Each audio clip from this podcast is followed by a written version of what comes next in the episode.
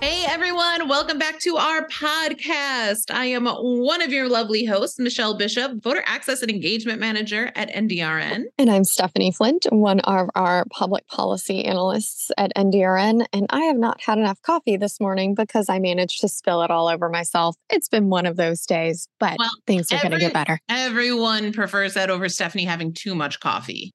Except for Stephanie. Stephanie with a lot of coffee is, is a lot. It's a lot.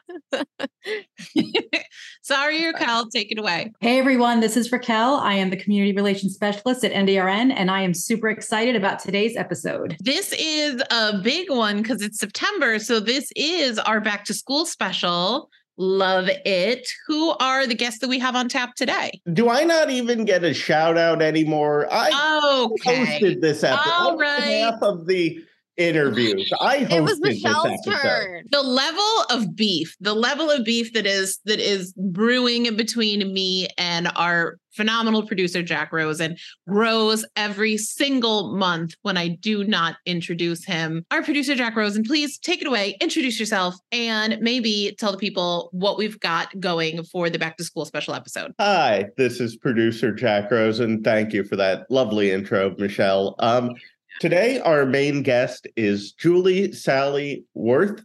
She is a teacher with cerebral palsy, and she spoke to us about her experiences um, navigating the education system, both as someone who is aspiring to become an educator and what it's like for her now as a educator with disabilities and how we could do more to ensure an inclusive environment for both educators and students alike. And Stephanie, do you want to tell the people about our spotlight story today? Yeah, definitely looking forward to the multiple perspectives that are going to be represented throughout this episode. So, today for our spotlight story, we are super excited to have Melisa and Allyson Matthews.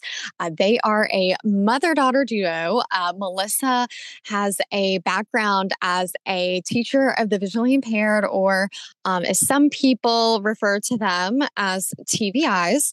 And Allyson is her daughter, who also happens to be uh, blind or low vision.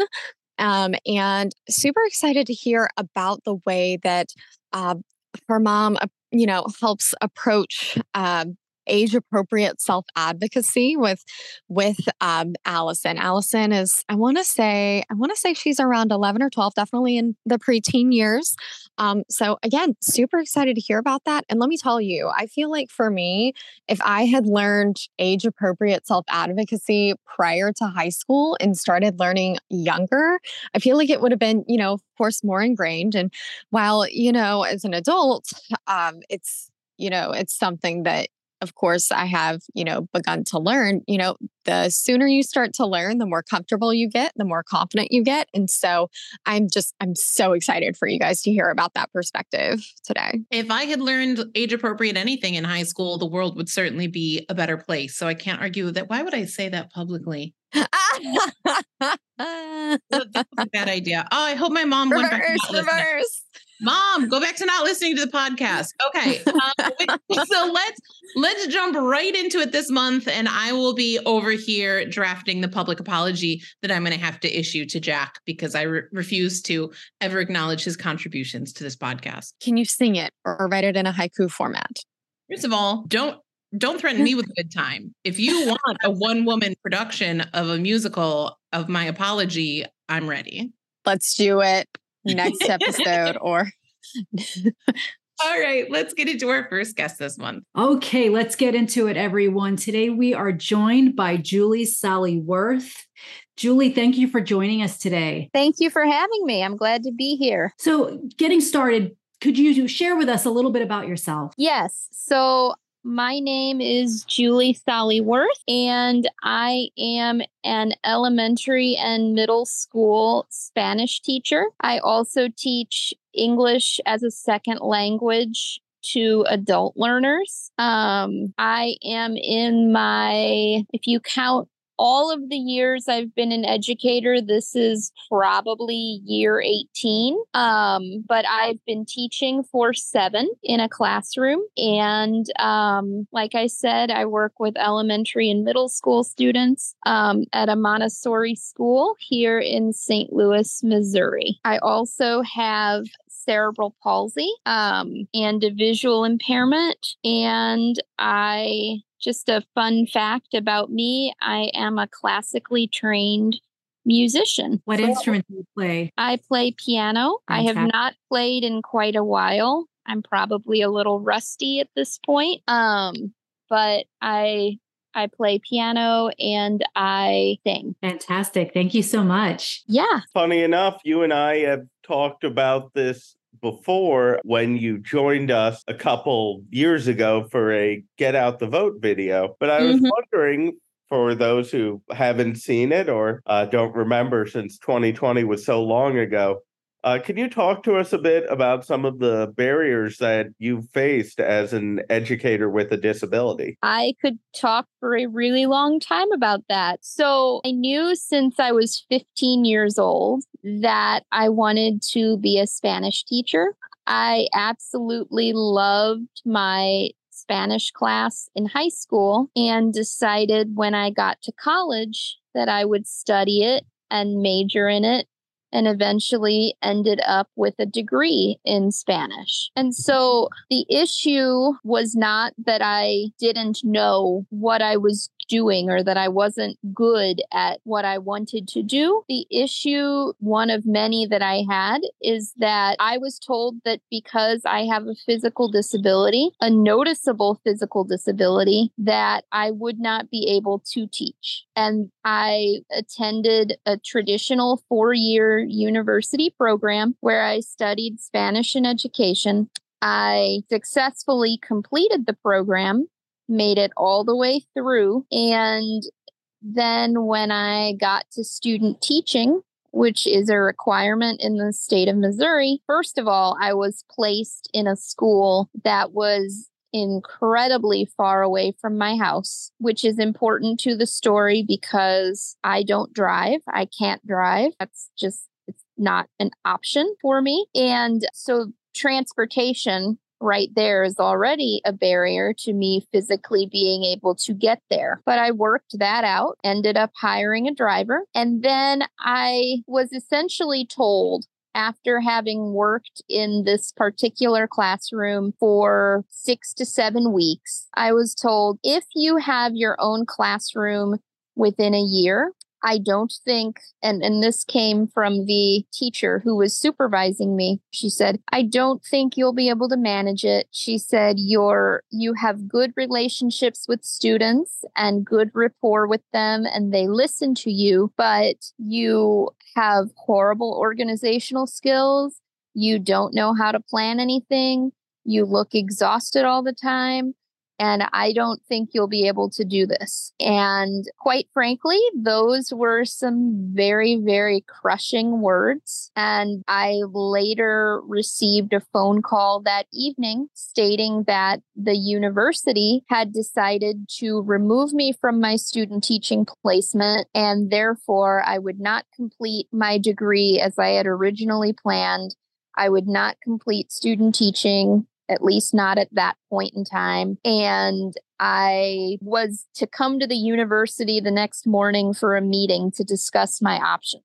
At which point, at said meeting, they offered me a minor in education and told me that that was essentially my option unless I wanted to stay at the university for another year and redo the whole thing again. To which I said, no, thank you. I don't understand quite what went wrong here. I can't, I mean, there are so many reasons why I can't stay here another year, but I don't want to.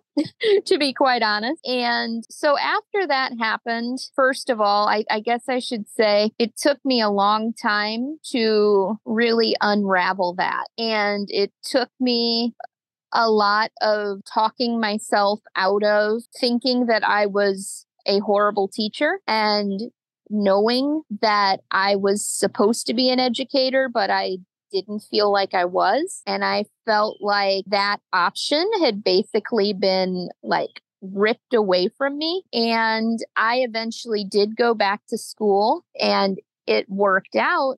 But I, the message that I want people to take away and to understand is that that took me 10 years. That took me 10 years to be able to to say i'm going to do this and i'm going to try again and that you know these voices are, are not going to tell me what i can and can't do. I think that really speaks to one of the big issues here. I mean we'll get to some of the issues with the bureaucracy and the iep process in a moment but the truth of the matter is also that you know there are all these barriers to people with disabilities becoming teachers. So we have um, students who need accommodations. There is, you know, that perspective of people with disabilities on the other side of it uh, can be missing because it is hard for people with disabilities to become educators.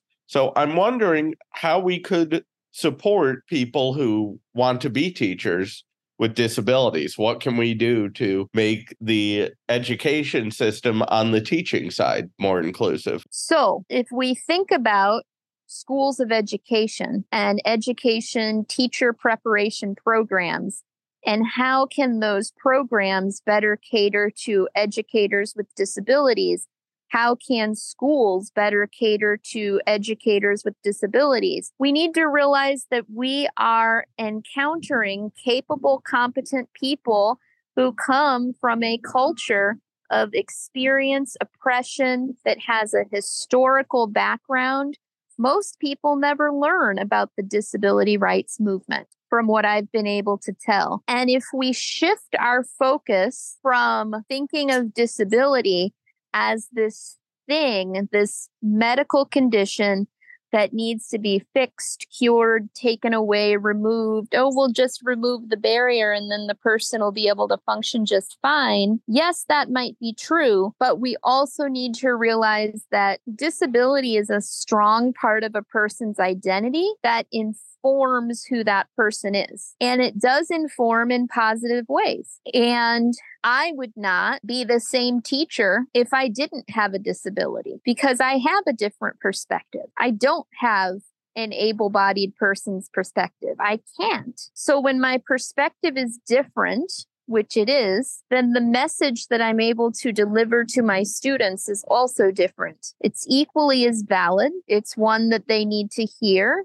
It's one that they need to know, and it's one that needs to be enfolded into the fabric of our educational system. What I'm trying to say is that the voices of folks with disabilities need to be part of the fold of the pedagogy that makes up how we think about education. I've always said when I was in school, and I, you know, I said I had was in school for a long time. I have two degrees, three certificates. I was in school and I did not have during my 20 something years there, I did not have one teacher with a physical visible disability. So we tell educators in their teacher preparation programs that as they're working with students and as they're planning curriculum and as they're envisioning their future classrooms, that they need to think about who their students are. They need to think about students of color. They need to think about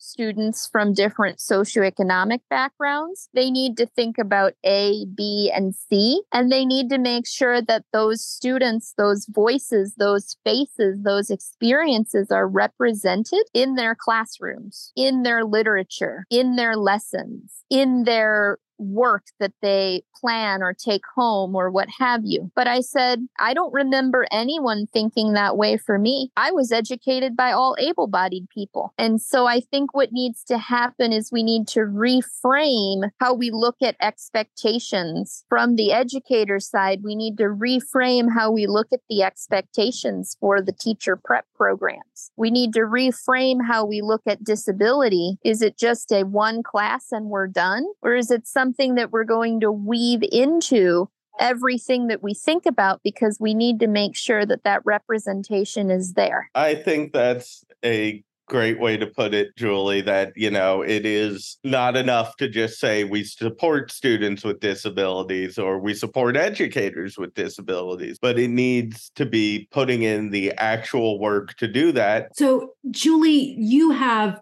a wealth of experience and i think uh, it is it is just beyond all of us to relate to the different perspectives and hats you wear and the history that you have experienced. So I wanted to touch back on on something you were discussing earlier which is the IEP. And I think there's a lot to unpack with the IEP process. Mm-hmm. Specifically mm-hmm. for this question, I would like to know um, you know, a lot of families, parents, legal guardians, they unfortunately come into these IEP meetings um, unfortunately with an us versus them kind of uh, tone. And it really isn't supposed to be that way. You know, we really want to make sure that these are student centered, collaborative discussions where the student is at the center of it and their success is contingent on everybody's creativity and buy in. So I was wondering if you could talk to us about how each member of the IEP team can work together to achieve the ultimate mutual goal of academic, social, and uh, all the other attributes of success uh, that a student has in the classroom. I think that so first of all i think that communication is key um, when you're working on an iep team i think that recognizing your role on that team is also super important. And so, one of the things that I want to point out is that parents and legal guardians have a huge seat at the table. Um, and so does the student. And so many times, you know, I've heard people say, including, you know, teachers that I've spoken with, they'll say, well, you know, it, it could be traumatizing to have the student there because they won't understand what we're talking about. They won't know how to respond. They are too young, blah, blah, blah, blah. And I'm like, okay, so you're going to have a meeting about someone. You're going to talk about a 20 page document that has all kinds of things about that person written in it and they're not allowed to be in the meeting. Is that okay? Would would you like it if someone did that to you? And so I, I think that for all, first of all, the student can have a role. Even if they're five years old, they can go to the meeting, they can introduce themselves, they can present something about themselves that they want that team to know. It could be something that they like a hobby that they have. It can be something that they recognize is difficult for them that they acknowledge they want to work on. And this can be something that the whole team pulls together on and make sure that that student however old they are, is at the table for their meeting, even if it's just for five minutes. Do they have to be there for the nitty gritty of all the stuff that might go on for two hours? Probably not, but we need to be able to give them the agency to speak up for themselves at a meeting that determines their educational future in large part. That's all about them. And time is of the essence for teachers. There's never enough of it to get the 99.9 million things that need to be done in a day actually done. And I understand that because I don't teach one level. I teach 14 different classes in first through eighth grade. I get it. And if I'm asked to be on an IEP team, I will be on the IEP team and I will make sure that that kid gets their accommodations. That means communicating with the special ed teacher. It means asking questions. Never think that any question is stupid. We have we have a tendency and education schools breed this. We have a tendency to want to be perfect at everything. We think that everything needs to be just so. We think that the lessons need to be just right. The kids need to be engaged 100% of the time. this needs to happen this way. The paper needs to be cut perfectly. Yes, and no. If you don't know something, ask a question. Don't be afraid to say, I don't know how to work with this student and I need guidance and I need support and I have ideas, but I need to know if they are feasible. Don't be afraid to say you don't know. I think that if a team of know it alls comes together and everybody comes to the table as like an expert, like I know this and you know this, but you don't know that, we are all at this table to serve the interest of the child. We are at this table to collaborate. We are not at this table to get into a battle about services and supports and ideas about how to make those happen. Because, truth be told, the services and supports and all of that, to be quite frank, are going to go away at some point in the child's life. And the child may not remember that. But what they might remember is the sense that they got when they felt like they were not included in those meetings, or the traumatized feeling that they felt when they realized that this whole meeting was going on about things that they didn't even know about because they weren't invited. And so when everyone comes to the table and there's that us versus them, the first thing we need to do is establish who are we there for? We're there for this child. So I was hoping to wrap us up. Uh, if you could give us one takeaway, um, what students, families, and educators can do to more strongly advocate on a systemic level what ad- what advice do you have i think the most important thing that you can do is choose your issue wisely um know that you're not going to solve the whole thing overnight because education is a broken system. Um, so choose your issue wisely and determine who is with you in that thing, who feels the same way you do.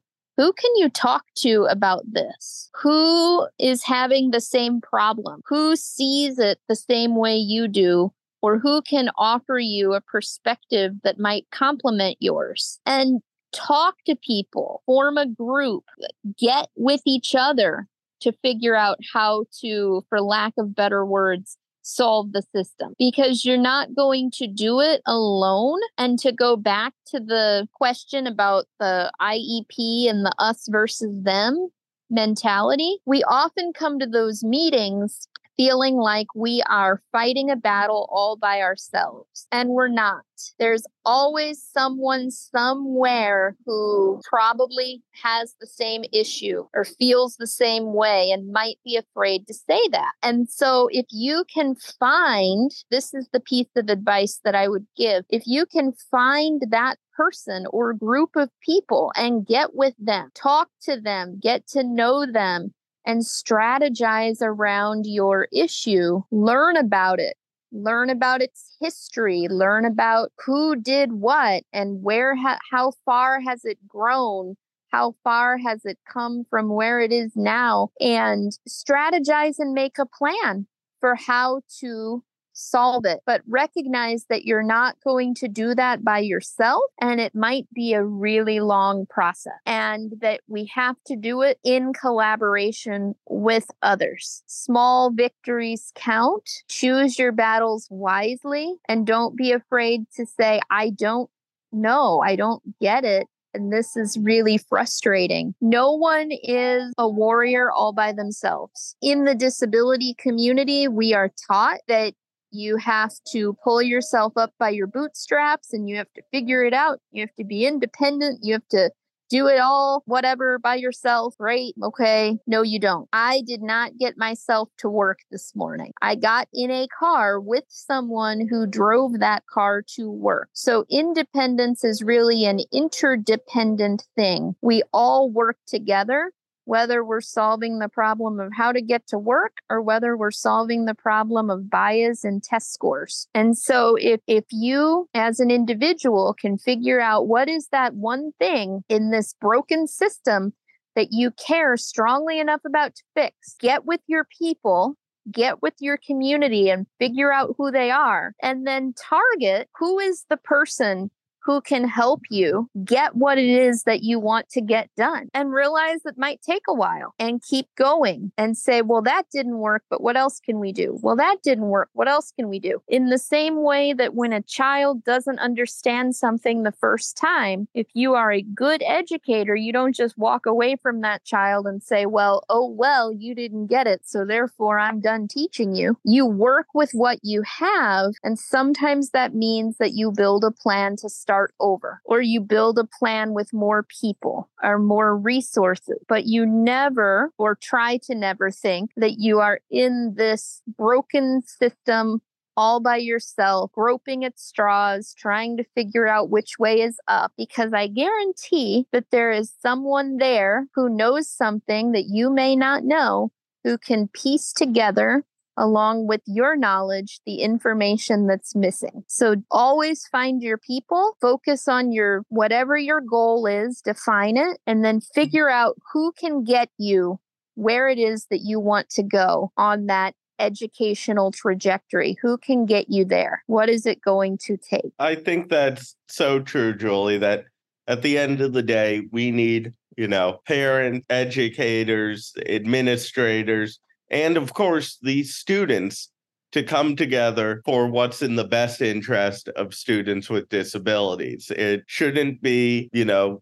ideally, it shouldn't be two sides fighting it out. It, it should be all of them working together towards the ultimate goal of making sure students with disabilities receive the education they are entitled to. Exactly. Thank you so much for coming on today. It was great getting to reconnect with you. And um, I, I think you shared a great perspective on what it's like, you know, both as someone who's been a student with a disability and now someone who's an educator with a disability and is fighting for their students. So it was great to have you on, and thank you so much for joining us. Thank you again for having me.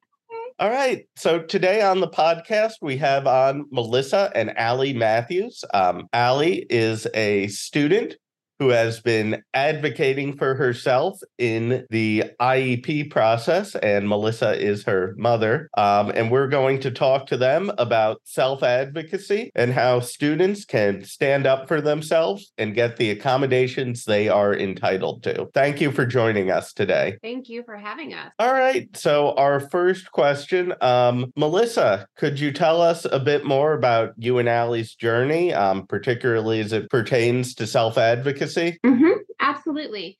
Um, Allie has oculocutaneous albinism, and we have been advocating uh, even when she was in early intervention. We did not have a teacher for visually impaired who supported us, and I was constantly asking that question whether it was the ability could she physically do that or not do that or could she see it or not see what they were asking her to do. So even at a very young age, um, just asking a lot of questions and even beginning to model some of that for her. So she's 11 now, and we continue to navigate advocating not just in schools but outside of school settings. So, can you tell us a story when you had to advocate for yourself and how you went about doing that? Uh, sure.